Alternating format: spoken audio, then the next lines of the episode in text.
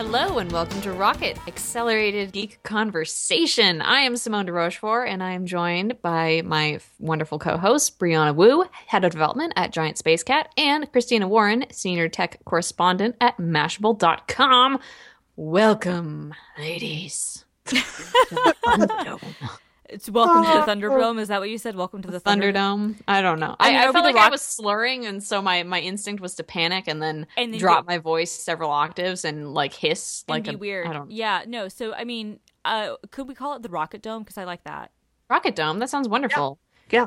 Will the rockets like hit the edges of the dome and bounce around? Like this seems dangerous. Actually, well, yeah, now that I'm thinking about it, does. But but that's the risk that happens when you when you get step into the rocket dome is you could have like blast off in your face. Like you could have like refracting like re- re- refractions like happening. Like it could be a I problem. Mean, you never know. I mean that's just it's we've all experienced blast off in the face before, and it is always unfortunate that happens. Um, especially when you're not expecting it. I mean, if you get some warning, it's okay. Brianna, are you okay? I, I'm just, you know what? I, I work in the professional realm and I just, I, I try to roll it every week and yep. Just, as an unemployed person. That's, As an I'm employed, so free. As an employed person whose uh, employers do not listen to this podcast ever. And we're gonna keep it that way. Yes, we are. Yes, we are. Love you, Mashable. Team Mashable's like, win, I don't know, your boss starting to listen, and then just sit down with the best rocket clips and just play it at your yearly review. And like, this is what this is how I'm representing Mashable on the air, and just see what happens. I mean, I think what would happen is that we'd get to the Terminated in Adele's Mouth episode, and they would just go, Christina. Can you just not? And I'm like, no, I can't. This is the only way I can be. Sorry, guys. This is actually me constrained. And it's true. It is. You can't not. I can't, can't not. not. It's just you. It's just me. All right. So we are, our big topic of the day is, of course, the oh, F B I wanting yeah. access to iPhones. So oh. the F B I got a hold of an iPhone five C that was used. Um, it was owned by one of the shooters in the San Bernardino um, terrorist attacks that yes. happened last year. So they want Apple to unlock it for them, and yep. the way that that process would go would be by um, Apple creating a unique firmware upgrade so that the phone would not erase all of its contents after ten uh, passcode attempts, which yes. means that the F B I could eventually get the right passcode, crack the phone, get all the information in it. Uh, there are some technical issues with the five C specifically, which I'm going to ask you to talk about, Christina. Sure. But um, – well, just like the presence of the secure enclave and everything. It, but well, the lack basically, of. Yeah. Yeah the, yeah, the lack of presence of the secure enclave. And this is uh, Lance Ulanoff wrote a piece on Mashable today that I thought was – it was really um, coming out strongly in defense of Tim Cook's letter yes. um, in response to this, which was doing this creates a really dangerous precedent for security – the security of our customers moving forward in the future.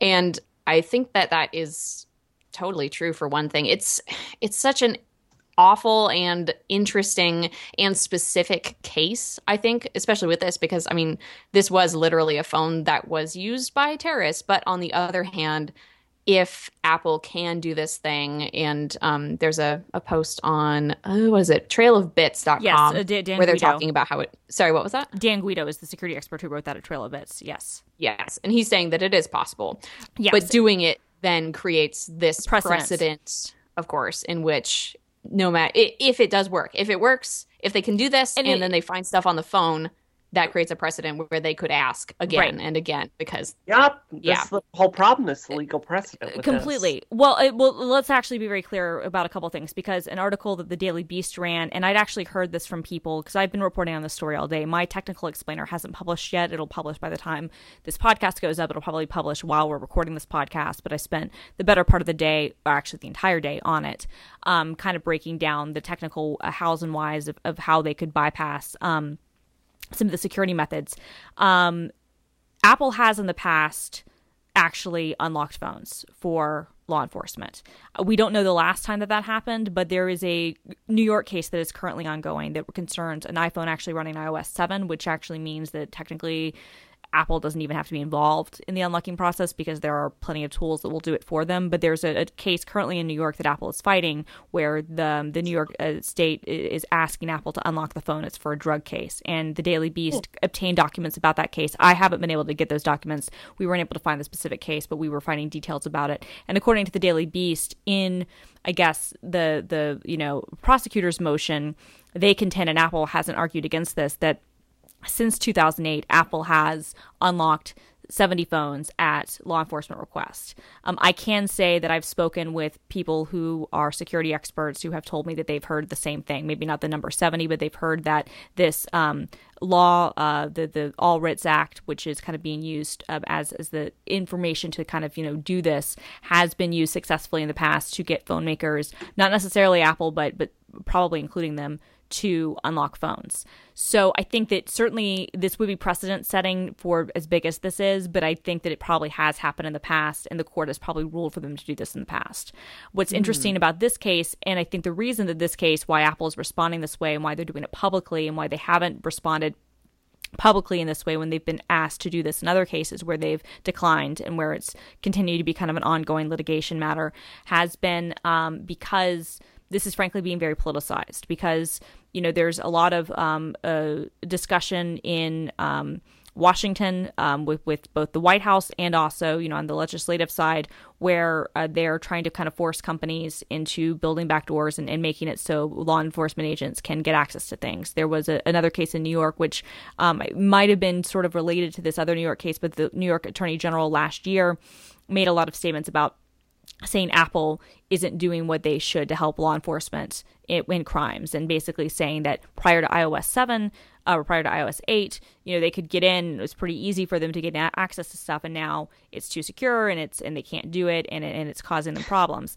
Um, and and so you know there are um, there's been a lot of discussion about this kind of in the in the polit- political commentary around it, uh, and I think that this case, the government has been very smart, very shrewd. Um, I'm personally not a fan of this tactic, but it is a very smart tactic to take the terrorist attack of San Bernardino and use that as their weapon, so to speak, to put this on display. Because mm-hmm. yeah. how do you as a public come back? You know, the, the public wants to catch the terrorists. We've been conditioned even before nine eleven, but especially since then, that we want to put the terrorists away and we want them to lose, and we want to protect America. We want to protect people. You know, fourteen people were, were murdered. We want to stop those Um, uh, the attacks from happening in the future, and if get, gaining access to a phone could help uncover information that would stop future attacks, then just open the damn phone, Apple, right? But you know that as as you're saying, there becomes a, a much bigger precedent, which happens, which is if you do it in this case, how, what does this stop every law enforcement agency and every case that might not be this situation from asking the same things?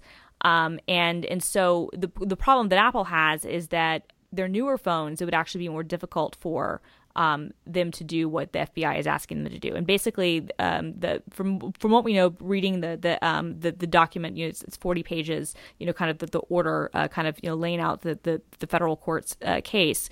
You know, this was an iPhone five C. It was owned actually by the San Bernardino Health Department, so it was actually his work phone.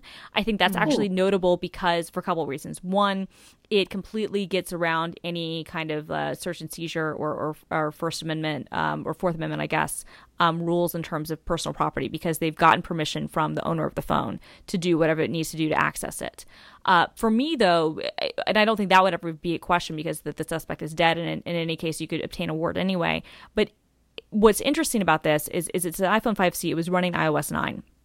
Now, they claimed that they had access to his iCloud backups. He was doing iCloud backups, but he stopped them about two months before the attack. And they believe that the iCloud backups were stopped on purpose. So Apple did provide the iCloud backups to them uh, that they had, and they were able to, I guess, get in and probably decrypt and, and, and access those. Um, but and maybe that gave them some information that says, now we want to get into the phone.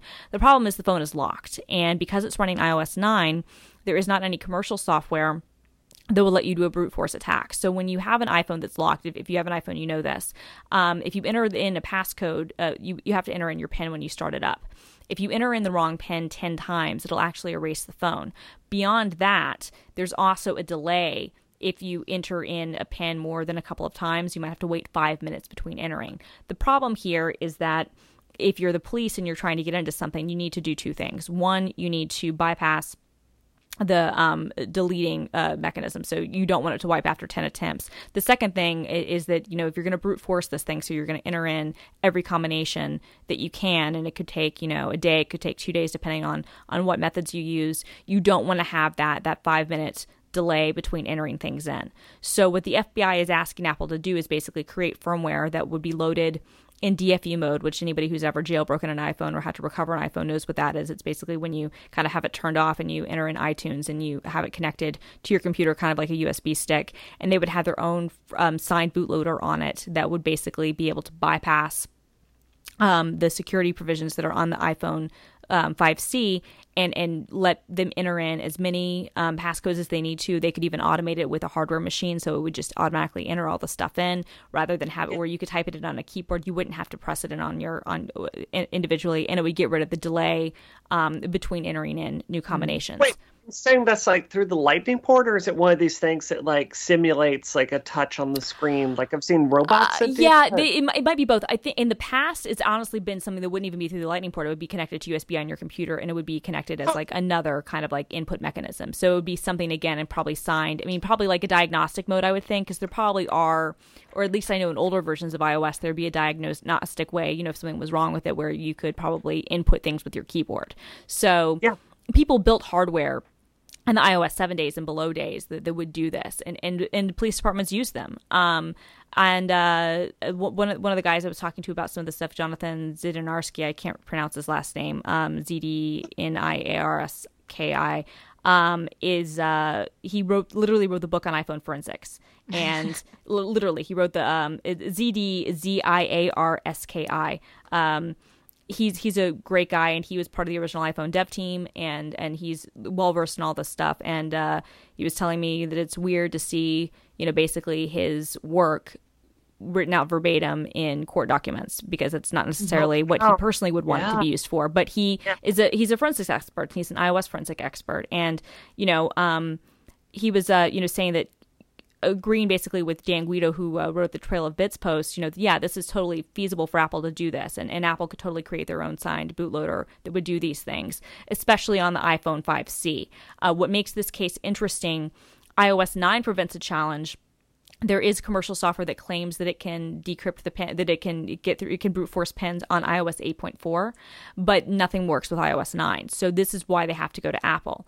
Um, right. What, Let's ask you a few technical questions of there, course. Because this is something I don't understand personally. Okay. So, uh, so you know, obviously they're getting this, uh, what is it, I P S W file, you know, yes. whatever it is, when you load like a dev version yeah. of iOS on your your phone. Um, so they're getting this file, and basically Apple is making a custom I P S W, and it's going to load onto the phone. What I don't understand is this. Um, when I have to... When I install a new version of iOS through that method, it makes me go through and input my password into right. the phone, right? Like you have to do that before it opens. It seems like that's built into the operating system that's already on it. So you're telling me there's like a, a security flaw where Apple can like bypass that um, in some way? Kind of. What it would be more like is that there'd be like a custom firmware you would basically be able to sign and get on that only Apple would be able to create, that would get you to that level of, of, of the level before you put the I P S W on. So you'd be able to have that kind of preloaded almost, and then you'd be able to brute force using whatever methods you wanted to use to put in the password, and then you'd be able to load up. Is that like something they may have because of like a Genius Bar problem to like um, then get it? No, it? no, they're actually wanting them to create it themselves, and Apple would have the way to do that. So this isn't something huh. that exists, and that's kind of the problem with this, is that the tool they're asking for does not exist. So they're basically right. asking Apple to a really undue burden on Apple. Like that's yes. the other part of it. They're going to have to assign an engineering team. Uh, uh, you like, almost have yes. to like consider them accessories, or not not accessories, but like. Uh, obstructing justice if they're if the court orders them to do this, which they have. Um, I think the case is still ongoing, and it might eventually end up in the Supreme Court. But like that, it's bizarre to me that that is kind of I guess, the charge that is being leveled against them at this well, point. Well, I mean, right now the court has ordered that they do this, and they've responded and said that they're saying we don't want to. So n- yeah. now it'll be up to the court to decide what happens next, and then there would be an appeals process. As I said before, there's a case already ongoing in New York, which is not gotten the attention, frankly, because it's not a terrorism case. Um, it's it, it's mm-hmm. a meth case. And, and also in that case, it has to deal with iOS seven, where even the court said, well, you can break into this without Apple's help. Apple's basically acknowledged, yes, we can technically access this and we can do this for you, but we don't want to because of the precedent. It's not their responsibility. Right, the precedent it would set, frankly, going against our consumer expectations would be really bad. Um, but um, it would, you know, be um, so basic. But, but to answer your question, but it would, but in that case, it, it's even more ridiculous uh, that they're asking Apple to come in and do it because because it's iOS seven. Literally, there are many many commercial tools, including some that have been developed by the people in Homeland Security, that will brute force it. So they don't even need Apple to do it, and the court even said that. So, but that that case is still is still ongoing. Um, but to get to um your point, um, Brie, about how they can do this, um, this is directly from the um, F B I or the, the um, um, document, the the, the the order motion to compel. It says that, you know, provide the F B I with a signed iPhone software file, recovery bundle, or other software image file, S I F, that can be loaded onto the subject device. The S I F will load and run from RAM and will not modify the iOS on the actual phone, the user data partition, or system partition on the device's flash memory. The S I F will be coded by Apple with the unique identifier of the phone so that the S I F would only load and execute on the subject device. The S I F will be loaded by a device firmware upgrade, D F mode, recovery mode, or other applicable modes available to the F B I. Once the S I F, um, uh, once uh, once active on the subject device, the S I F will accomplish three functions specified in paragraph two. One, it will be, you know, uh, it'll be uploaded, and then they say that it could be either uploaded to a government facility. And honestly, I don't think anybody can trust the government to keep that stuff from not getting leaked. um, uh-huh. Or alternatively, at an Apple. Very or, naive. Well, it would. Or alternatively, at an Apple facility. If the latter, Apple shall provide the government with remote access to the subject device through a computer allowed Um, the government to conduct password recovery analysis. Um, so basically, you know, yeah, it, it'd be this it running from RAM mode, which is basically how it would get around this. It's very similar to jailbreak stuff. They're basically app- asking Apple to engineer their own jailbreak um, so that they can get in and bypass this stuff. Um, but um, what's uh, what's interesting here, um, technically on the iPhone five C, this is possible because it does not have a secure enclave. It's it's basically an iPhone five. So it has the A seven chip, and so it doesn't have Touch I D, and it doesn't have a secure enclave. Um, mm-hmm. So there wouldn't be any hardware rationale why they couldn't code firmware to bypass this.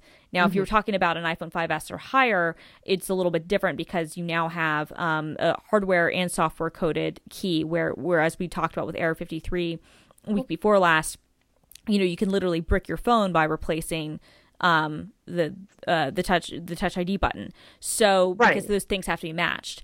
Having said that, uh, Jonathan, who I spoke with, he's not convinced that that still wouldn't po- that there might not still be some possibility of bypassing something with a secure enclave, because the secure enclave in this case controls the pin reset, the the the, the um the, the pin control things. So he oh. doesn't. He's he still he told me. Let me find exactly what he said to me. Um, oh, you open up the phone and you put in a, a custom, you know, a different chip with a secure enclave on it that's going to basically get around that or not have that safeguard no, built in? No, that wouldn't be no, that wouldn't be possible because each okay. each yeah. one is hardware encoded to, to its own device. They're each paired, and it, and it right. for that to happen, Apple would literally have to have a master key, which they don't have because they don't want to do that. Yeah, but right. but for but for but with the secure enclave stuff, um, he says that, you know, the pin detection, which is attached to the secure enclave, it might be dependent on the system clock, which could potentially be changed by software. And he says that if the microcode inside the secure enclave can be updated to remove those delays without wiping the enclave, then that might also work. And we do know that through iOS updates in the past, they've actually updated kind of the intervals in, in which you can enter stuff in, and they've made improvements to Touch I D that way. So it could still be possible that they could customize something, some firmware that might work with an iPhone six or higher, but it would be a lot more difficult. So part of the reason that the F B I can make the request that they're making, and they know that it's technically feasible, is because there aren't any hardware restrictions on the phone itself that would prevent this. What's mm-hmm. interesting about this, and the F B I makes this case, makes this point, and, and, and when we spoke to people, we'll just call close to the situation, they've tried to kind of stress, and this has certainly been the party line that Reuters and other places have run with, which is, oh, this would just be firmware that would be restricted only to this device. I'm going to call on that. And sorry, mm-hmm. Stephen, you can believe that, but I'm going to call bull on that. I'm going to say that again. I'm going to call bull on that because um, what they're asking, and you can read this directly in their filing, their idea of limiting it to just one device is basically to just hard code the U U I D to um, the piece of software. What that means is that it would be very simple for a warrant, for somebody to obtain a warrant and basically change the software code yep. and, and replace that U U I D with another U U I D. So when they say that that, that it's just for this device, they're, they're right in the sense that the software would be written and, and, and just for that specific hardware I D. Fine. Uh, the problem is is that, you know, once that software is out there or once it's shown that it can be used, there would be nothing um, pre- preventing that exact same sort, you know, method of being used again and again and again. And that's Apple's point, which is this. I mean, the, the, it, it's in the government's best interest to kind of portray this as this is a one-off thing. We won't do this all the time. We just really need your help with this one case. But the problem is, is that that's not how this works. No, not at all. Before you continue, I'm going to tell you that this episode of Rocket is brought to you by Braintree, code for easy online payments. If you're a mobile app developer, check out Braintree. Braintree is the payment solution used by companies like Uber, Airbnb, Hotel Tonight, Living Social, and Munchery. Braintree has made the payment experiences in these apps seamless and magical, and now you can add a similar experience to your own app. With excellent customer service and simple integration, Braintree gets you ready to receive payments quickly. Braintree's continuous support plus fast payouts means you'll be prepared as your company grows from your first dollar to your billionth. Braintree is also helping solve the problem of mobile cart abandonment by offering a best-in-class mobile checkout experience. And they make payment experiences in some of your favorite apps seamless and magical. Now you can add similar experience to your own apps. Braintree gives you a full-stack payment solution, support for all payment types your customers might want, including PayPal, Apple Pay, Bitcoin, Venmo, cards, and more, all with a single integration. It's with you across all platforms, with superior fraud protection and their fantastic customer service and fast payouts. To learn more, and for your first fifty thousand dollars in transactions fee-free, go to braintree payments dot com slash rocket. Thank you. So, um...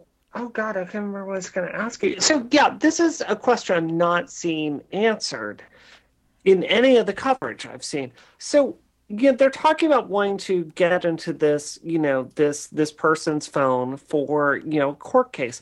What is the public interest there? Like, I mean, I assume they have enough evidence to convict this person. That was so, my question, like, too. I mean, my impression was that they were working alone. And I mean, again, I, I don't work for the F B I. What do I know? But it was my impression that they were working alone and they right. are dead now. Um, right. So what's the public interest uh, that, that's it, here? I mean, it could be communications. I'm guessing, and that's one of the things we were trying to figure out, and frankly, we're not getting a lot of information about that. I mean, I imagine since they had access to some of the stuff in iCloud already, they maybe there's more information there. I would imagine it might be iMessage stuff, frankly. Mm. There might there might be messages in between. Organization it, stuff. Organization stuff, and maybe links to other things, maybe things in email. What's interesting about this, though, is is is as I noted earlier, you know, this was a phone that is owned by the San Bernardino, San Bernardino uh, um, Department of Health.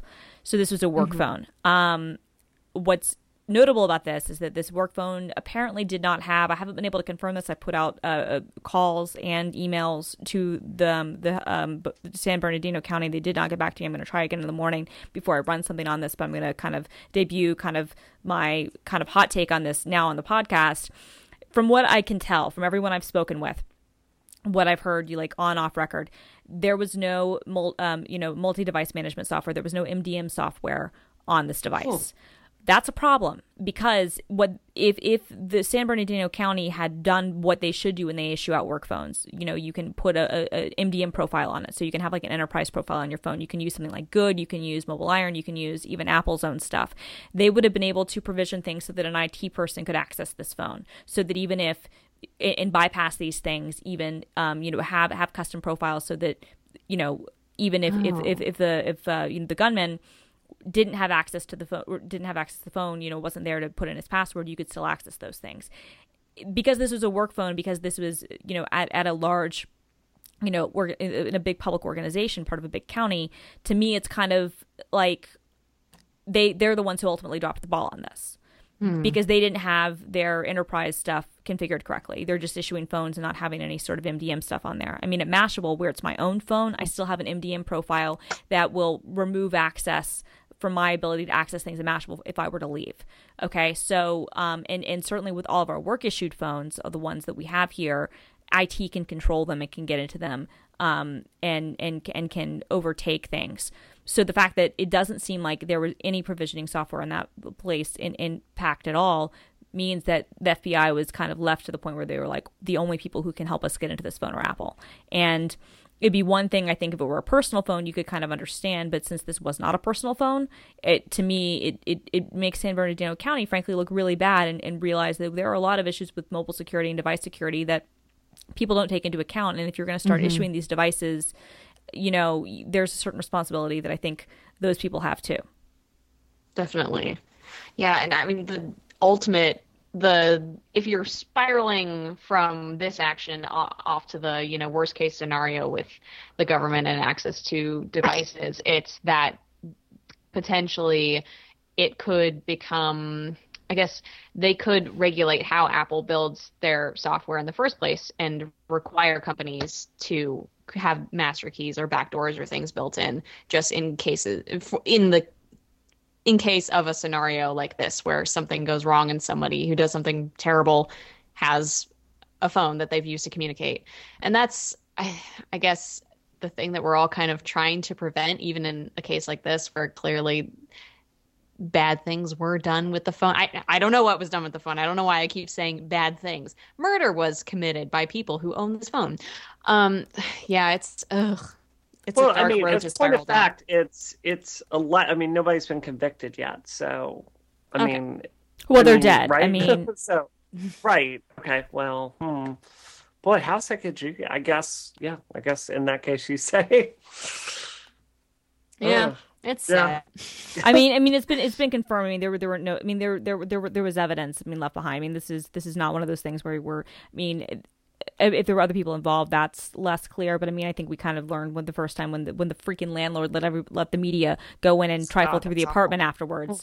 You know that this was kind of a, a closed case from that perspective. But I mean, your, your to your broader question, like what is kind of the public interest in this? They're, they've got to think that they've got something. Um, but I mm-hmm. still stand by my personal opinion that I think this is being used as a political move to try to kind of incite the broader public into wanting to force companies to do these things by by saying the magic word terrorism, stop terrorism. Apple yeah. could help stop terrorists, but they won't help stop terrorists. It is fear-mongering. It, it completely is. And, and then you have, you know, people like Donald Trump coming on saying that Apple's terrible for not doing this. When on he the flip needs to never talk about anything or technology again. Sorry, well, I got political. No, no, no, you're no, but you're but you're right. I mean, I think I think one of the issues that a lot of people point out, the New York Times pointed this out, that's certainly my first thought, which is if Apple were to go along with this and were to agree to this, um, you know, what would stop them from then immediately having to do these sorts of things for people in other countries?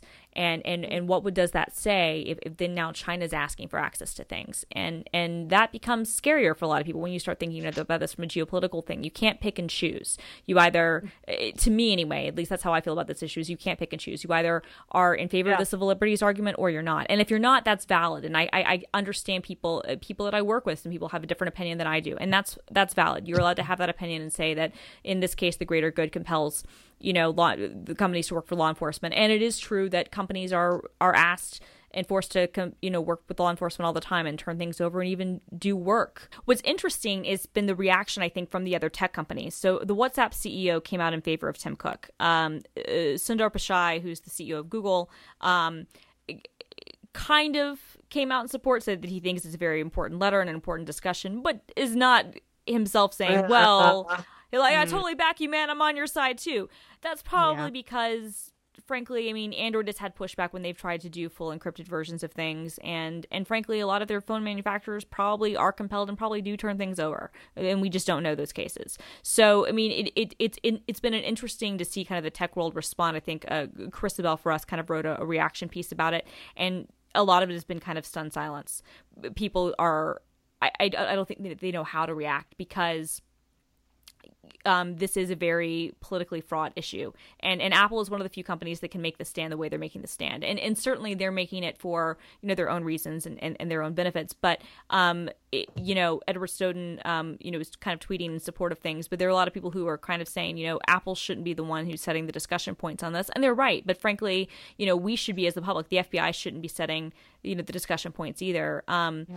I, I, it's, it's, It's such a. Apple com- gonna get a lot of anonymous fruit baskets from other tech companies in the mail for the. um, I don't know. I mean, because because it all depends. I mean, again, kind of going back to uh the, the Daily Beast article that I referenced earlier. You know, the fact that they have in the past unlocked phones. That's mm-hmm. a fact. So how right. do you reconcile that with what they're doing now? I think what's interesting is that if you look at Apple's behavior pre and post Snowden, it's very interesting to see that once the Snowden revelations became public, their public stance, and by all accounts their legal stances too, has been very much to not give anything unless they are ordered by the court to do so, and to mm-hmm. fight against having to give anything more. Whereas before that, it wasn't really clear how much they were working with with Prism and, and what access they had to things. Um, you know, and, and, and it's so hard to even know now, because so much of that information that was leaked was already old when it was leaked, and, and so much of that information that they'd gathered from, from the Snowden things that the, the N S A was already doing were things that weren't necessarily done with the, the complicity of Apple. It was just kind of done, you know, with their own kind of forensic mm-hmm. researchers who were figuring out, you know, holes around things. Um, but I think that... Um, you know, this opens up a lot of interesting questions geopolitically for, for Apple and from other com- uh, for other companies, because if you do agree that the U S can do this, it makes it very difficult to argue that other countries can't compel this information too. And if you're a company mm-hmm. like Apple, in, in, in privacy is one of the main things you're kind of selling, you know, that we're going to keep people's information private.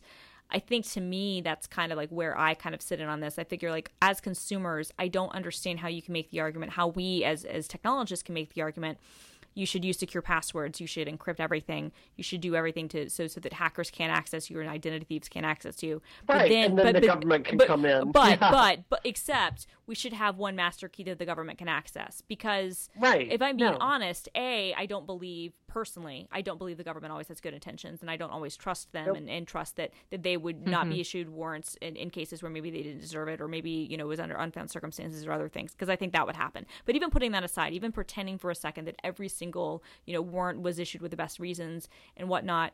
Um, I don't trust them to actually be able to keep the information that they obtain safe. Like yeah. from, no, from hackers, from, from identity thieves. You know what I'm We've saying? We've talked about that so many times. It's just... I mean, how many times has the government themselves leaked their own social security numbers? I mean, going to, I mean, going back to politics very briefly, and, I, and I'm not like going to defend Hillary Clinton or anything, but the reason that she had her own email server was because her own email server was more secure than the White House's. Like, that says something. Like, say, say whatever I you mean, want, whether she should have done yeah. that or not. Like, we, uh, I, the highest it, level- and I'm probably going to get some heat for this, Christina, but I think it's it's worth mentioning. Like, the Republican candidates talking about this, their responses have been straight up dumb. Like, they've been yeah. horrible. And, you know, like, look, I, I think anyone that follows me on Twitter can guess how I lean politically. It really disturbs me to see uh, Clinton's statements on Snowden and her consistent anti-civil liberties, uh, you know, yeah. approach to this. Uh, it is, it is honestly, it's the one thing that really gives me very serious pause in the, the primary this year. So, mm-hmm. um, yeah, it's yeah. And I think we we can't just gloss over what you were talking about at the beginning, Christina, where you know, this is an issue that is so perfectly set up to like let the government come in and you know and like push the envelope. And I think like you know in this meth case, how they they didn't get as much traction, and here they are. You know, this is something that the public is looking at. And I have, like, all in my, my Twitter, you know, I have people that are dead convinced that, like, you know, like, Americans are going to die if Apple doesn't, like, give people access to, give the government access to this phone. Right. And it's, yeah. I think your point is so well said, that Apple should not be leading the fight on this. This is a consumer, like this is an American point of view. And it's so frustrating to have like, you know, the people that understand these issues on a technical level, like having to educate the public and take a stand that seems totally obvious to everyone here on this podcast. And probably educate today. the government too at that, right. you know, at that oh, point, because they don't know so what busted. they're doing. I, I swear, Christina, like this is this is such an important case, mm-hmm. and this is such a critical precedent. And you know, um, I I'm so thankful to see Tim Cook's take a really hard stand here, and yeah. it's that's what makes me very proud to make, makes me very comfortable. to use Apple products. Vote Tim Cook twenty sixteen. I would vote for him. I would totally vote for him. Well, it's it's, uh, it's interesting that they uh, they had a, a little powwow, a summit with Silicon Valley leaders at the White House, kind of talking about these sorts of issues, and a lot of it was around encrypted apps and, and, and encrypted messaging services and what they could do to maybe do these things. And Tim Cook was part of that, and and it was very interesting. I remember I was kind of talking on background with some other reporters who were trying to kind of figure out what some of those issues were, and um, it was uh, yeah. I mean, I think that it's interesting that. that Tim Cook has been consistently been the only leader of this size who's been willing to kind of say, no, we're we're not going to turn this stuff over. And that's that's really yeah, interesting. Yeah, it is such a political issue, and it's very politicized, and people will form opinions on Apple based on his stance. Yes, they will. So, yes, yeah, they will. It's very brave. Yeah, yeah. Um, I, yeah. If you would like to build a website to educate people about this issue... you should check out squarespace dot com. And then when you check it out and find that it is to your liking, you should enter offer code ROCKET at checkout to get ten percent off. If you don't know what Squarespace is, you've never listened to this podcast before or any other podcast for all of time in history. If you are building a website, Squarespace is the, the website that's going to help you build your own website. Uh, they give you all the power to create your own space online, um, customize it how you want. They take away all of the suffering that comes with worrying about hosting or scaling, or when you get stuck with things, because they have twenty-four seven support that you can just access at any time with any question that you may have. But regardless of how much support they offer you, it's also really easy to use. You can create a gorgeous, professionally professional-looking website just with your own skills, um, whether you know anything about coding or not. They also offer a really cool um, cover page option that just lets you build a one-page website where you can put all the information about Apple's court-ordered cracking of their O S uh, so that the government will know your opinion on this matter. Um, their tools are really intuitive and easy to use, and they're used by millions of people all over the world. So there's a reason that they are as powerful and popular as they are. Uh, like I said, they offer lots of templates. They offer cover pages. They off- the templates that they offer like can be customized to specific jobs. So, you know, you're a chef building your your chef portfolio, showing off your, your chef creations. Squarespace is the, the thing that's going to help you do that. So please do go check it out. Um, if you sign up for a year, you get a free domain name, which lets you choose exactly what you want your site to be called, which is another huge important part of that process of building a website that they make really easy. Their plans start at eight dollars a month. So yeah, go check out squarespace dot com, start that free trial, no credit card required, and build a beautiful website. Um, and then at checkout, you can enter offer code ROCKET to get ten percent off your first purchase and show your support for the show, show your support for Squarespace, and Relay F M, which is our awesome network. Kronos Group has released a new graphics um, A P I called Vulkan. It is here, and Brianna Wu is going to tell us how significant or not significant it may or may not be for her as a game developer and for the wider game developer community. This is come on. This is not a hard topic. This is. Did you I, really glaze over reading it? I was okay. So I was on Game Dev Stack Exchange, and I yeah. was reading through this this thread. What is Vulkan, and how does it differ from OpenGL? And I wanted to die. Like, I understand individual words, but then when it comes to like thinking about the larger context of it, I'm like.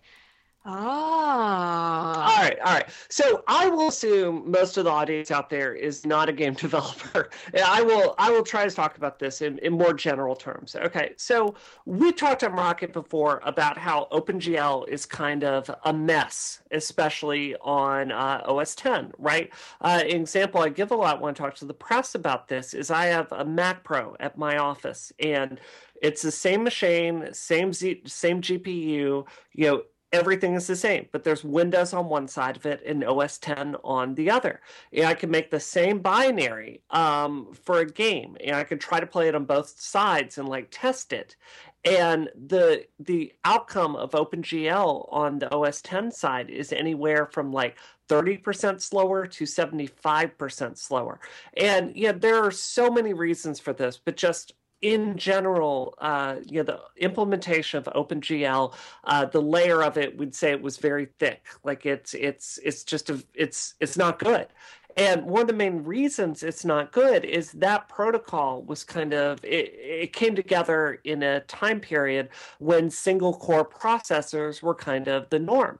Well, the truth is, you know, everybody's Mac today has multi-core processors in general. And even, you know, like my Samsung uh, phone, which I use for V R stuff with Edge V R, but that's a multi-core processor. So, you know, at first they were saying like, okay, how can we like, start over, like kind of bring this into the future.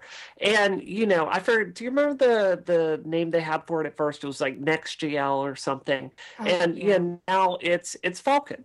So I have to say, like, I got a lot of press calling me this week asking me about this. And one of the things this group is doing is comparing it a lot to Metal. Like they are doing everything they can to compare it to Apple's technology. Um, I have to say, though, like I've really looked at this, and I, I feel like one of the real giveaways is when you, okay, I want to be very clear before I say this. I support, you know, open source software. I think open standards are great for some things. I, please do not read anything I'm about to say as like an attack on open software. You hate I open source. Love, we know it. You you hate open source. You hate Linux. You hate I do. All. I do. I do. I want to destroy it. Um, that works sometimes. But I think it is fair to say that open source proponents can be a little utopian sometimes in their, their vision. And I think it's so telling that when you're reading like blogs and, and, and, and things that they've written about this, like stuff that should be technical in nature, it has sentences like, open source wins again! We can do it! You know, it's yeah. like exclamation mark. That's literally where they're coming from. So I thought it would be cool on Rocket to kind of take a step back and say, okay, we have two technologies here. Vulkan, which is, uh, I guess the most simple way to say it is it would be the idea of Metal, uh, but kind of in an open source way that could potentially run on everything, right? Uh, and then you have Metal, which is over here. Apple's implemented it. It started on iOS, you know, moved over into O S ten.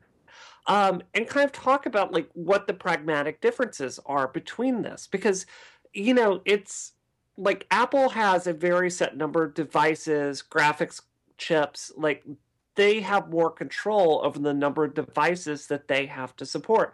For something like Vulkan, um, it's very interesting because they're starting with um, you know, the layer that they're going to be putting in there is very, very thin.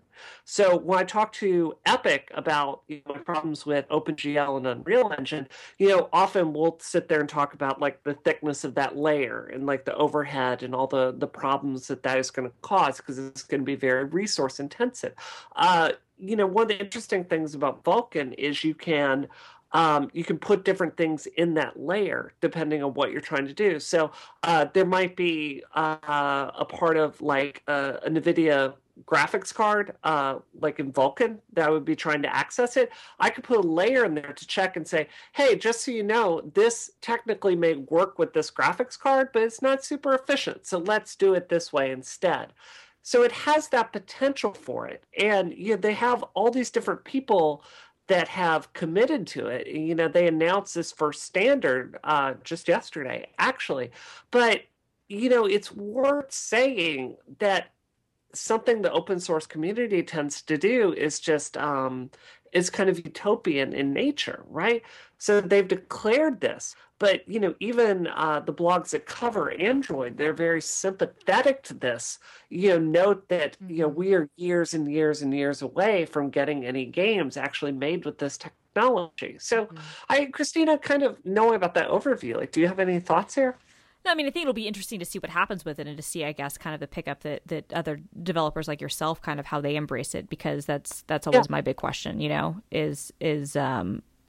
Will it change your job? Does it make exactly. your job easier? Right. And we'll make your job easier. And and then I guess um, maybe this is a dumb question for me to have, but I mean, like, how are graphics cards going to need to be updated or changed to deal with it? I mean, that's exactly it, right? Like, they've announced a standard and you can put it in there, but exactly. Like, you're, you're going to have to update that and, right. you know, I guess maybe you could do it retroactively. Right, but, um, yeah, I mean, because right, that's going to be the question, right? I mean, I, I can imagine a lot of gamers yeah. who are going to be kind of pissed that, like, okay, I've got this great, I've just spent five hundred dollars on a graphics card, and, and maybe it'll work, right. maybe it won't. And and so even after you address this standard, how long is it going to take before we actually start seeing it implemented in, in hardware, mm-hmm. um, and, and, and not just graphic card hardware, but eventually, you know, will Apple adopt this? Will other groups do it? I mean, that's going to be the interesting thing. Well, and that's the really hard thing. I mean, you know, programming. Have you ever tried to program in assembly, Christina? Because I had to do it for a college class. Um, just like, oh, God, I have it's a, a tiny bit. So I, I, I know C and and and um, I learned Fortran when I was younger, which is kind of similar to sure. so that stuff. So sure. yes, I I know the basics. I mean, I but it's yeah, it's very it's terrible. It's terrible. It's terrible. Yes. You lose your mind. Like. Yeah.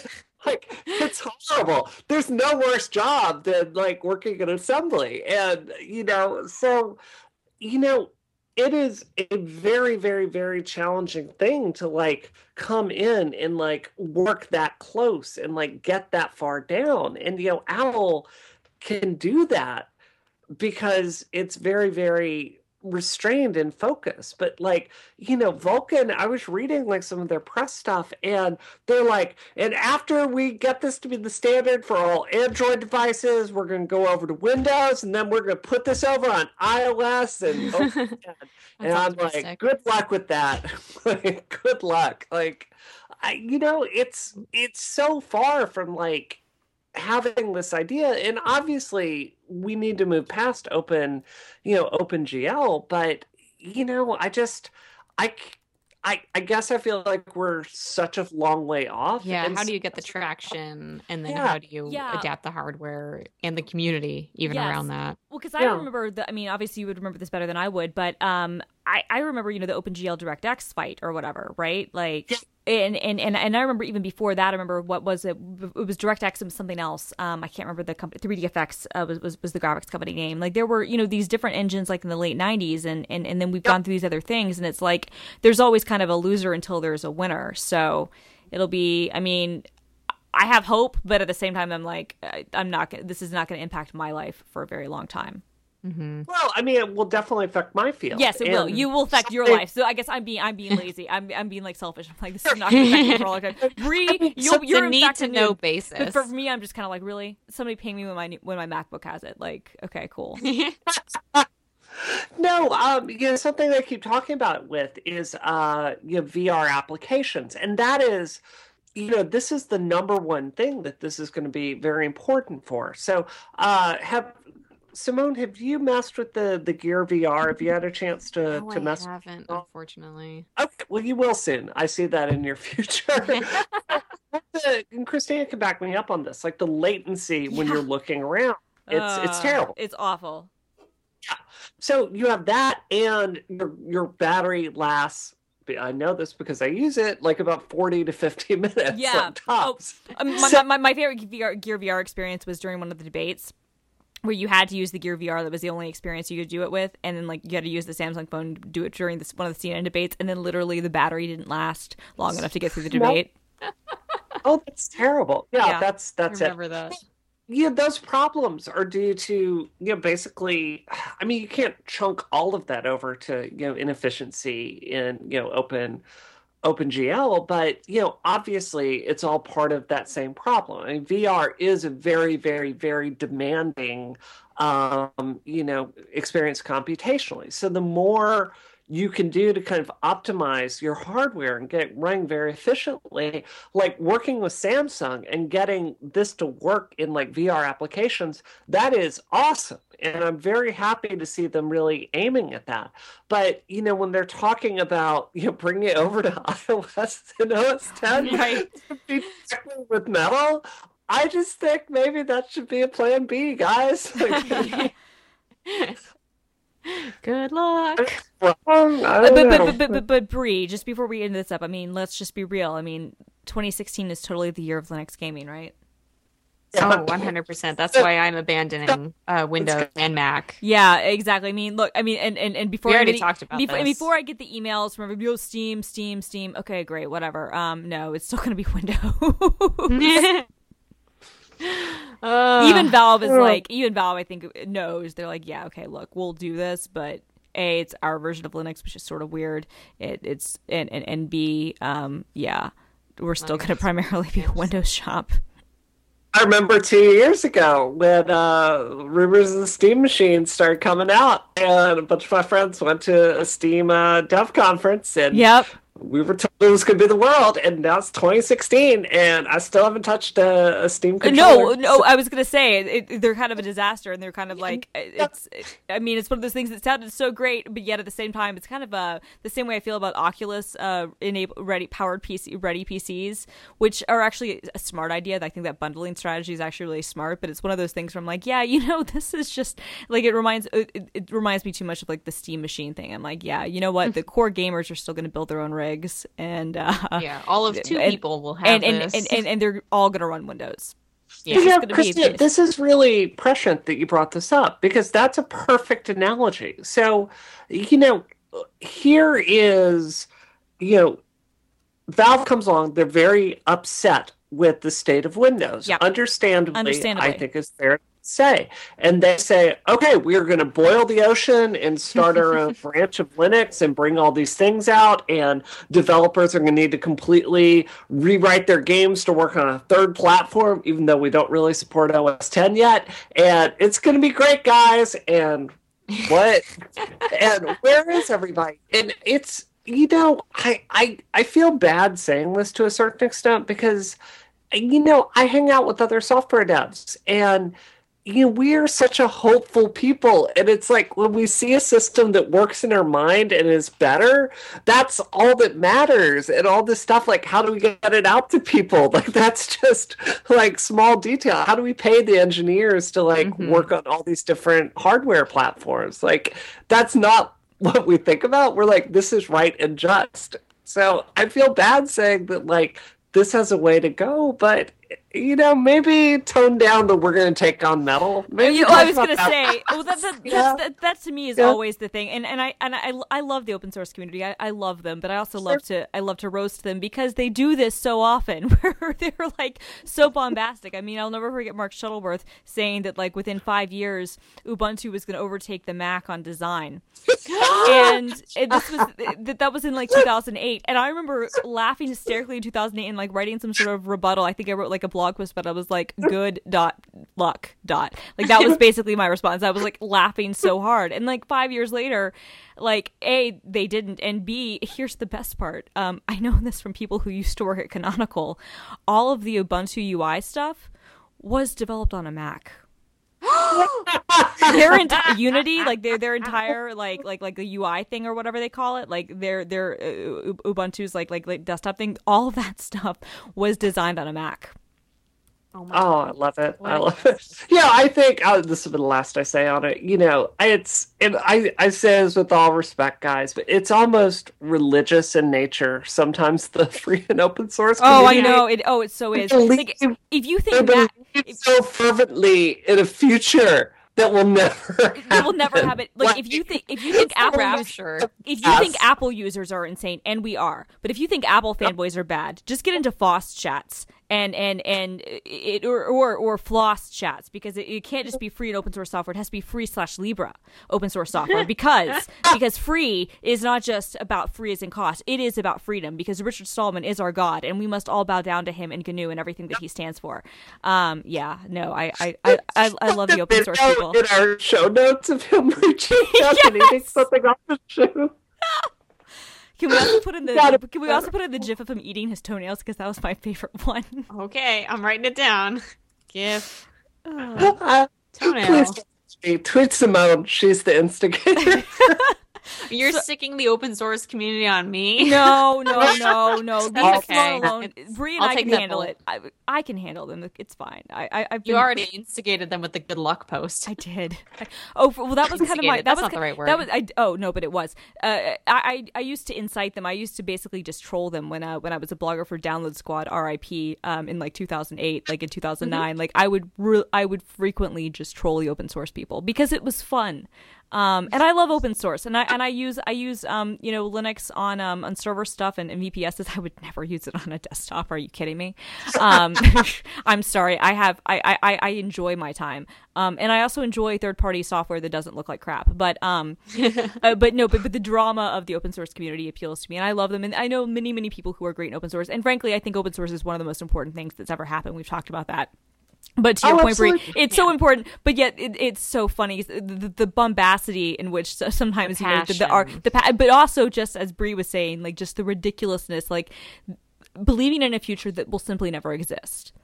And a part I of me, just, has I to- couldn't believe I was reading like. This should be like their official press release stuff. And like the sentence is open source wins yet again. And I'm like, calm like, down.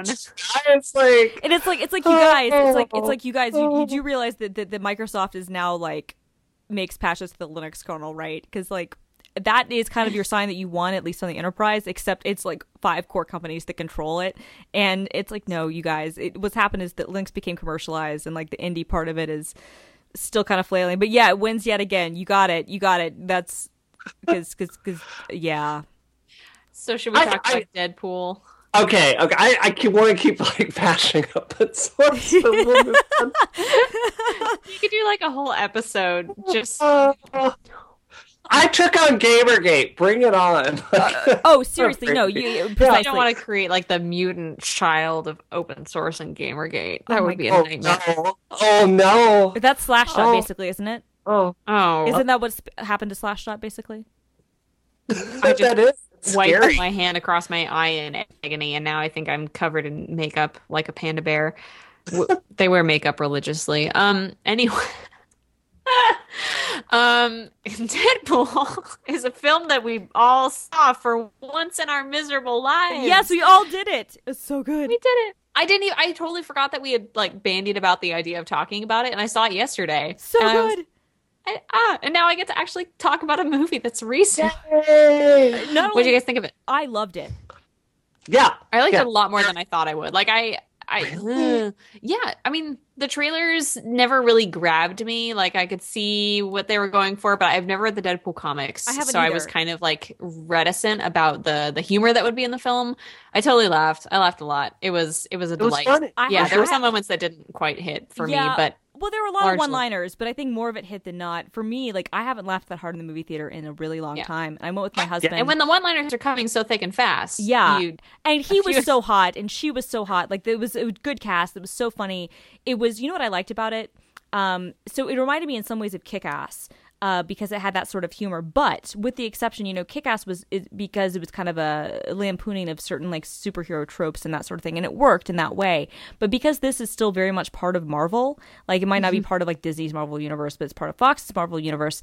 It um, it was self it was is meta and, and extremely self-referential and self-deprecating and made fun of itself and was aware of itself and could critique the superhero genre, but yet it was yeah. still loved the superhero genre. It wasn't one of those films cool. like it would be very easy to like make a film like this and and have it be just caustic and and kind of mm-hmm. like ripping on everything that we love about superhero films, but this yeah. was still fundamentally a big fan of them, even as it was kind of, you know, pointing out the, the foibles and, and, and making the self-referential comments and being basically, you know, the, the, the ultimate comic book fanboy, you know, kind of like, you know, mm-hmm. commentary.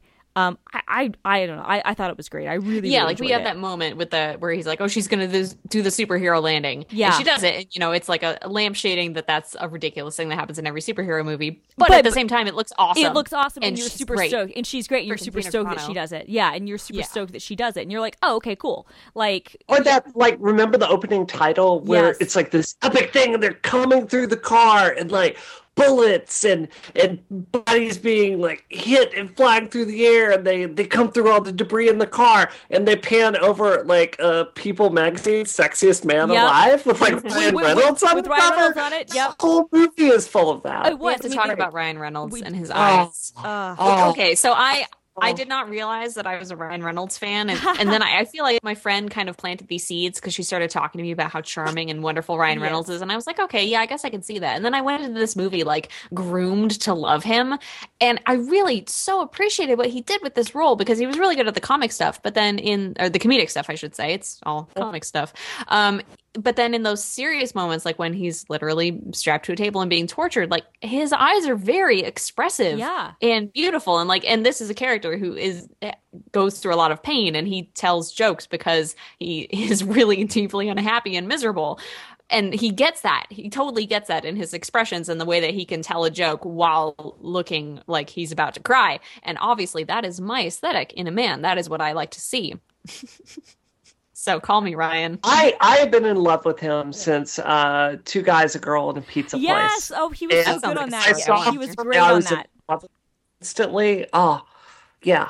yeah. Did Did you ever watch the Nickelodeon um, uh, slash Canadian soap opera fifteen?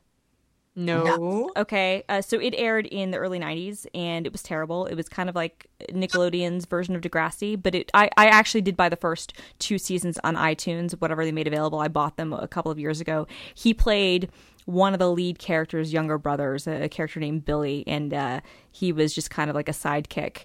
And that was, uh, but but I remember being like eight and thinking he was cute. But but like you, Brie, I remember him on Two Guys, a Girl, and a Pizza Place, which then later just became Two Guys and a Girl.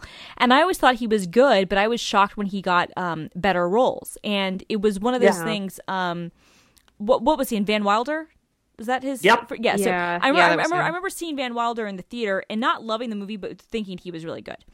And um and that kind of was. was I think the case for a lot of his acting career, and he's he's a really good actor and he's really likable, um but he uh you know has had kind of a mixed like uh, successful career. Like he had obviously the, the Proposal, which was really big for him, and then Green Lantern, which was supposed to be this really big shot, and it was oh, a flop. And I don't think that, that was his fault. I do love that no. they made fun of Green Lantern in the opening sequence. I love that they did too. So, and making fun of Wolverine too. Yes. Oh my God. I don't want to spoil anything for anybody who hasn't seen this, but the but but the final make but the, the end, the Wolverine gag at the end is just so perfect. Yep, yes, that's really good. So I I want to make it really clear. I love this movie. I laughed my ass off at this movie. I enjoyed this movie. I I do have some critique of this movie from the feminist perspective. Oh, so totally. Right. Okay. If so, I uh, run yeah, to the bathroom, I'm sorry. Yes. I drank like two glasses of water. We will wait on you, Simone. We will wait on you. I will just dream about Ryan Reynolds and his prettiness. Just sit there and do it. Yeah. You know what's weird for me? Okay, so like Scarlett Johansson, Blake Lively, I kind of get that. Like that seems like maybe his type, but like he was with Alanis Morissette for like a really long time. Really? Yeah, they were together for like a oh really my long god. Time. That doesn't even, because she is so... Uh. They were together for five years. Oh and they were engaged God. for like three of them. So yeah, they were together for, for yeah, um, for between two thousand two and two thousand seven. And then he, they broke up, and then he started dating Scarlett Johansson. And then they got married very quietly and had that whole thing. And then they got divorced. And then he met Blake Lively. And yeah. they're beautiful together, um, I think, yeah. actually. Yeah. And, and, and, and their, I... child is, their child is adorable. So he got divorced from Scarlett Johansson, right? Yes. And I will never forget after that happened, Doctor Drew was doing some interview with C N N, and they asked him about it at the end of it. He's like, yeah, I know both of them, and Ryan Reynolds is great. And frankly, I've never met her, but if she couldn't get along with him, she's got some problems. Uh, I was like, Doctor Drew, I can't believe he just said I that. I know, and I love ScarJo, but like their whole thing was like when her nude photos were leaked, it was because they like hacked like photos that she sent to him when they were like together. Oh and, my god! And, and, and, and then that guy ended up going to jail. Yeah, yeah. Okay, so I had to critique this film a bit from a feminist point of view, but I were really stressed. Like, I love this film. I enjoy this film. Go watch this film. Like, okay, it's it's this is a critique, but I have to say, um, you know, Miranda Bachran's character is based off of. You can either interpret her as being based off Domino or Copycat in in from the comics. So we're going to take the more generous reading and say she's based on Copycat. She is the worst example I've ever seen of a woman written by a team of male writers to like be. you know, like a, a goal for a dude, right? And, you know, like, she's gorgeous and she's very funny in this role, but I don't really get the sense that she's her own person. Do you know what I mean? I totally you know agree. Yeah. I, I totally agree with that. I, I didn't have a huge problem with the character, honestly, just because, I mean, I, I understand your criticism and you're right. I, I guess yeah. I let it go because I was like, well, this is his movie. This is an origin story. Right. It, they've only got so much time to get through. And I and she was so pretty, and I thought she was kind of kick-ass. Oh, I liked her. I, li- I I loved her, her personality. But you're dead on. All the things they built, like, she was basically just like his dream girl. Like, she didn't yeah, have she any. She swoops in and then they She literally get didn't have any, then... any personality of her own other than, like, she's literally his dream girl. I do appreciate that, like, she, after he, quote unquote, died, she stayed in the sex industry and, you know, got another job and, like, carried on her life in that way. But yeah. it, it is and true I also, that that And I also is... liked that he didn't ever judge her or even ask her to stop. Like, I did actually really yeah. like that that wasn't one of those things where it was like, oh, she's going to not do this now. Like, or even yeah. after they were together, it's like, no, she still does this. Yeah. This is her job. And then that wasn't a judgment thing for either of them. Mm-hmm. Yeah, yeah, yeah. I thought it was very sex positive overall, except for the one transphobic joke they threw in, which really bothered me. Yeah. But yeah. I thought overall it was, it was. I you know I heard some complaints it didn't uh, pick up the the pansexual nature of the character from the comic books. It totally and did. It I would like, say it did. Yeah, it kind of did. So. I mean, I, I don't know how much more they could have done in that sort of thing. I mean, that but in that one montage, I mean, there was a very, I mean, like, yeah, I, I totally, you got the sense that he was very comfortable with his whole thing, you know, and like mm-hmm. you said, the one transphobic joke aside, which was unfortunate, like, yeah, I feel like it was a pretty sex-positive film and a pretty, like, yeah, like, he's down with what he's down with. Like, okay, cool. I wish we could have seen Ryan Reynolds enjoying pegging instead of yeah. you know that. Gosh, no, we can't talk about this again. But the fact that I will say that I was a little bothered in my theater when I saw this, when that scene happened. Like, I thought it was great. And then there were some, like, guys who were like, no, no, no, get that away, nasty, nasty. Oh, I'm like, okay. I'm shut like, up. And that's, what, and that's what I was, like, so close to screaming. I was like, shut up. Don't ruin this for all of us. Like, it's fine. So can we talk about just how ridiculously gorgeous Marina Baccarin is? Yes. Because she is, in everything she does, I'm just like... I love her in I, Homeland, I, I love her in Firefly, she's she, V, she's oh, hot. I love seeing her. I hated her character on Homeland, but I like her as a person. Like, Same. I thought... But she was hot on fair. Homeland. Like, I didn't like her character, I mean, because obviously I was, like, rooting for her character to, like, not be in the picture, right? But, like... Yeah. But no, but she's so gorgeous, and and um, I was really glad that they went with her too. You know what I liked about that casting? She's like thirty-six, I think, and yeah. so she's his age. Like, that's age right. appropriate. They didn't cast a twenty-two-year-old, which is totally, yeah. honestly, what they always do. And it yeah. totally would have. I think it. She really sold that role because she does, you know, she's lived a life. She seems like she's lived a life, and it's not weird or creepy just to see them interact with each other because they look like two adults who've been through some rough stuff, and yeah. like their chemistry was wonderful. Yeah, their chemistry was great. Yeah, I thought so. I can tell you all stories. This is when my husband was getting his second Hugo Award. Uh, Marina Baccarin was on stage accepting another Hugo Award for Firefly. And John Scalzi was standing right next to her, like, when the press was taking all the pictures. So Frank, this is before we were married, walks over to it and looks at Scalzi and goes, I'm cutting in. And just, just sit next to Marina Baccarin in all the press pictures for, like, hours. And if you look at any video from now, Frank is just, like, next to her the whole time because oh he's my such God. a... Oh, that's I love him. I love him. That's fantastic. Jeez. I don't know. I thought, yeah, they cut seven million dollars from the budget, yeah. um, like, as it was coming, which mm-hmm. led to they had to cut out this motorcycle chase. And, you know, they had this, um, you know, there's a joke where they're at the, the mansion where Deadpool's like, oh, it's kind of odd that there are only two of you here. Almost like they couldn't afford any other actors.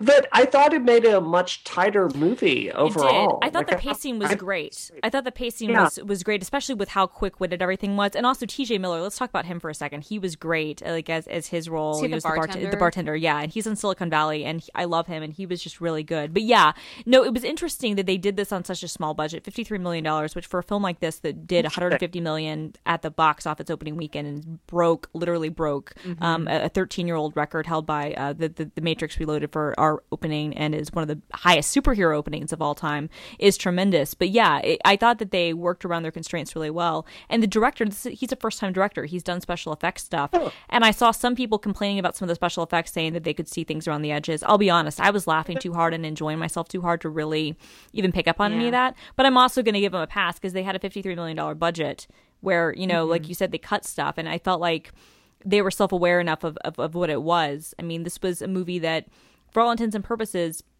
I mean, you know, the Deadpool character wasn't very popular um, in, in uh, X-Men Origins, which was not a great film anyway. And, um, you know, they've been trying to do this for five years. Um, and, and I, you know, um, I'm glad for it that, to get out of production hell and onto screens where people can see it is kind of amazing. Especially when this is a Marvel film, but it's a D, but it's but it's a Fox Marvel film, right? It's part of that mm-hmm. universe. It's not part of the, the broader, you know, Marvel universe. And and you know, Disney is very very um, like cons- you know, they want to have the ultimate control over all, all of the Marvel stuff, and, and, and it's weird when you have the offshoots like the Super the Spider-Man and, and, and the Wolverine and X-Men stuff. But like, you know, this is the sort of film, it was such an R-rated film. I'm so glad it was an R-rated film because yeah. and, and honestly, I'm typically one of those people who I would prefer like the, the Disney and Marvel properties. Those are the ones I really think do the best job, and the rest of them I'm kind of like whatever. Mm-hmm. But like in this case, I was like, I'm really glad Fox did this because Disney never would have made this movie. Totally. And there's yeah. a whole other concern there where I think in terms of Dead, Deadpool being pansexual, uh, where we're probably not going to see queer characters in the, the Disney-owned Marvel films just because by virtue of queer people being considered not safe for family, even if there's no sexual content. Uh, so that's, I think, a reason to be more excited about the success of Deadpool and potential for future movies from Fox Fox's Marvel um, franchise, just because they can explore characters like that. Um, they have the freedom to do that, and they've shown that it can be financially successful. So I don't know if I agree with that, Simone. Um, you and, think we'll see? I think we gay might. Marvel. I, I don't agree with your premise that Disney is kind of scared to get around the gay issue. Uh, uh, one of our one of our actresses for um, Rev sixty, she does a lot of work for Disney, and you know, she's constantly she was the big uh, sitcom she was a part of had like a, a gay character uh, mm-hmm. that was added to the cast. This was on the Disney Channel. Um, I think if you look at Disney as an organization, they were doing giz- Disney Gay Days, gay days very way before, and they're way doing... before the public. Yeah, yeah, no, I, but I think to Simone's point, she might be right in the sense that even if the company and, and corporate culture would be open to that, there is something to be said yeah. about if you've got a multi-billion-dollar franchise and if a you're certain marketing amount... it to Middle America. Well, no, you're not marketing. Yeah. No, no, no, you're not marketing to Middle America, Simone. You're marketing marketing it to China. You're marketing oh, it to, okay. to Asia. Yeah, actually, you're marketing it to, to the rest of the world. Middle America, I think, is your, the least of your concerns, frankly. You're looking at your international audience where a lot of your money is coming from, especially if you're going to be doing things like three E.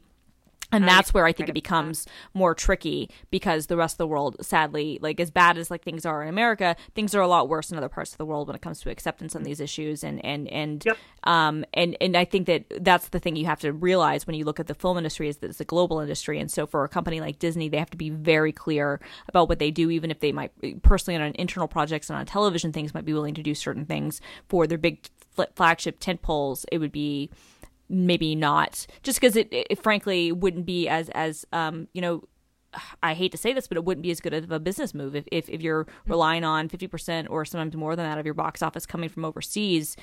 You like how much are how much editing are you going to then have to do to alter the content? And maybe you do that, but maybe you just avoid the whole thing.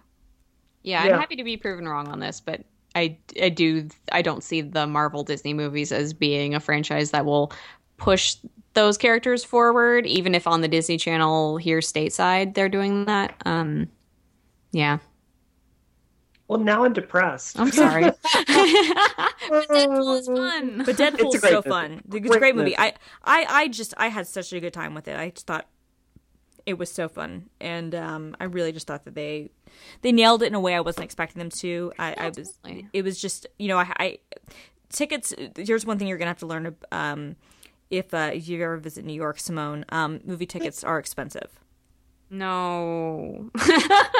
So when you come to New York to visit us, um, that is one sad thing I'm going to have to say. It's like eighteen dollars for a crappy ticket, twenty-three dollars for like the good seats. And that's... Dude, I saw this movie at the McMenamins, which is this local like hotel pub thing. I saw it in a a movie theater, drinking hard cider, and like eating a burger for a seven dollar ticket. Yeah, so so so in so in New York City that is that does not exist. There is there are a few places where you can like drink and do stuff, but the the ticket's still gonna be like fifteen, eighteen dollars. I cry.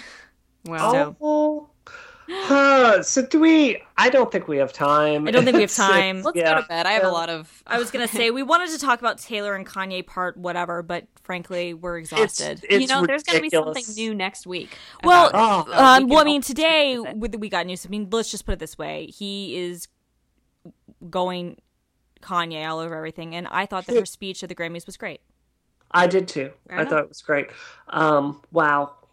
Like, I remember tweeting last week, I'm like, wow, we're up to four Kanye controversies so far. Like, yeah, what no, else could happen? Well, let me put and this then way. The rest of the week happens. Well, so, so. I, have, I have an if this then that recipe that texts me every time he tweets. It works pretty, it works pretty well. Um, the problem is is that it, it's not always completely up to date because it pings only every so often. I had to finally turn it off because like it was waking me up in the middle of the night because he will start tweeting random stuff in the middle of the night, and I'm like, and I get like fifteen texts in a row. So instead I've just turned notifications on for him and the official Twitter client, and that works much better. Um, but no, it is one of those things where like, you know, Kanye is I, I what I'm not sure about is why after everything that's been happening, why they don't just take away his Twitter password. Like I would think that like Like, Kim knows what it is, right? And if Kim's not going to do it, why doesn't her mom do it? Because at this point, it went from being, like, probably good promo and, like, an okay thing, even the crazy stuff he was saying. Because now it's just being, like, he's asking Mark Zuckerberg for money. And it's like, dude, this is not a good look. Uh, it's, well, no, uh, you've just revealed the conspiracy theory. How is this benefiting Kris Kardashian? Well, I mean, it, it's definitely we're all going to tune in to next season of the show, right? Because because he, he allows the cameras in, I'm sure. And so, I mean... Would you guys not be watching, like, the, the, the Kanye meltdown? I mean, can you even imagine if the cameras were there to capture the S N L stuff? I doubt they were, but, like, I can only dream. Andy oh Cohen, I'm sure, is frothing at the mouth going, not Andy Cohen, sorry, because that's uh, Bravo. Um, uh, Ryan Seacrest, I'm sure, is, like, frothing at the mouth being like, oh, my God, we got it, we got it, we got it. And the E people are like, we will run a whole special about, you know, Kanye's crazy week. But, yeah. Wow. I, I have to say, like, you know, that tweet came out about, you know, him saying it was fifty-four million dollars in personal debt. Uh, you know, T M Z looked into that, and, you know, those were just capital expenditures exactly. for big projects he's making. They're rolling in tons of money. Yeah, I read that. Yeah, you know, I'm either, A, this person has... people advising him and he doesn't understand what he's doing to that point, and that's a scary situation, or B, he's just brilliant and he knows how to milk this whole situation and is just saying F it, dude. And I don't know which one it is, but I am tuned into the drama train. Uh, completely. um, I, I do have to say Mark Zuckerberg apparently liked a post that one of his former former Facebook employees made, which was like, dude, if you're gonna ask the founder of Facebook for fifty-three million dollars, maybe don't do it on Twitter. Yeah. And like, true point. Like, yeah, I mean, yeah, I mean, but but but as you say, I mean, it's not like he's actually. Um...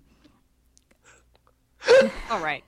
Well, I have to say, so, like, Christina, did you see his tweet where he was he was asking Mark, Mark Zuckerberg for all his money? Yes. It was like, what did you do with that? You built one school. One school. You I'm like, Kanye, how, and, and, and, Kanye. And I want to say, I want to say, Kanye, how many schools have you built, dude? Like. Like, and again, not know. judging. Well, I mean, Kanye is pretty clear about always being about Kanye, and I don't judge him for that. I'm just saying, like, Mark Zuckerberg is literally giving his entire fortune away.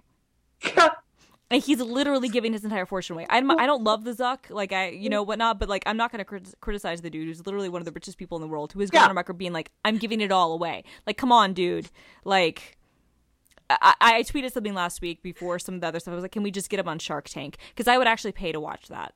Yeah. Oh, God. Oh, my God. Oh, my God. That would be great. All right. I got I got to be at a radio station in like so eight hey, hours. Y'all, what are yeah. you doing this week? I am – Simone, I had twelve meetings today, so I oh. just – all I'm doing today is I'm holding my hands on my desk and trying not to fly off. That is That's what I'm enough. doing this Someone week. Someone should yeah. tie you down. Yep. Christina, what are you up to? Uh, still in like iPhone security, oh, God, you know, problem. forensic – court order hell. Um, that'll continue for the rest of the week, I'm sure. Hooray. Yay. Fast news week for once. Also, finally. I just got an inside tip sharing this on the show from a source who says that this person heard it from someone who doesn't lie to me. Pink iPads are on the way. What? So no, you know what? And, and I, I, th- literally, I this was just breaking. I'm sorry, guys. This I hate to break the news like that on the pod, um, and it is totally a rumor, but this does make sense if they are going to have that March fifteenth event ah. for um the, the the new iPhone five S E and a new iPad Air three. It would make sense if they released it in rose gold. In that case, no. I'm going to be getting a, a rose gold iPad. Crap. Okay, I'll put it on my birthday list. Don't put it nothing with my iPad Pro. I regret nothing. Yeah, no, I mean, I, I, I like my iPad Pro too, I, and I like that it's gold. I, I do wish they made it in rose gold, but yeah, I mean, I'd be happy with an iPad Air or an iPad Mini in pink. Totally. Yep. All right. Okay, I uh, I'm up to my ears in uh, editing podcasts, so that is I am in hell, deep hell. And do you have any other things you're working on in your life, Simone? Uh no. No, of course you don't. Of course no, you don't. don't. You don't have anything I you can tell us. Don't have That's... anything that I'll be talking about on the show next week. Nothing. No, happened. Nobody should be looking at your Twitter on Monday or anything, right? No, and you know I'm deeply unemployed. So deeply unemployed. So yeah, just well, but but but maybe things will be different. Yeah, maybe, maybe. things will turn around for me. I mean, we hope so. I'm going to church this Sunday, Simone, and we're going to see what ha- I'm going to pray for you. And we're, we're, gonna see we're, what yeah, we are. That's oh. what we're going to do. We're, I, I'm, I'm not going to. If anything happens, it'll be through the power of prayer. That's true. Yeah, uh, that's especially by Brianna Wu, which is the most credible form of prayer. You've been committed so long to the cause, so I, I think that your prayer probably is worth a few, maybe I, seven other, seven regular prayers, seven casual prayers. Yep, yep. For the people who aren't committed. Anyway, where can we find you online? Uh, Space Cat Gal. Cool, I'll send you my prayers. Christina, where can we find you online? I'm a film underscore girl on the Twitters, and um, yeah. And you can find my work at mashable dot com.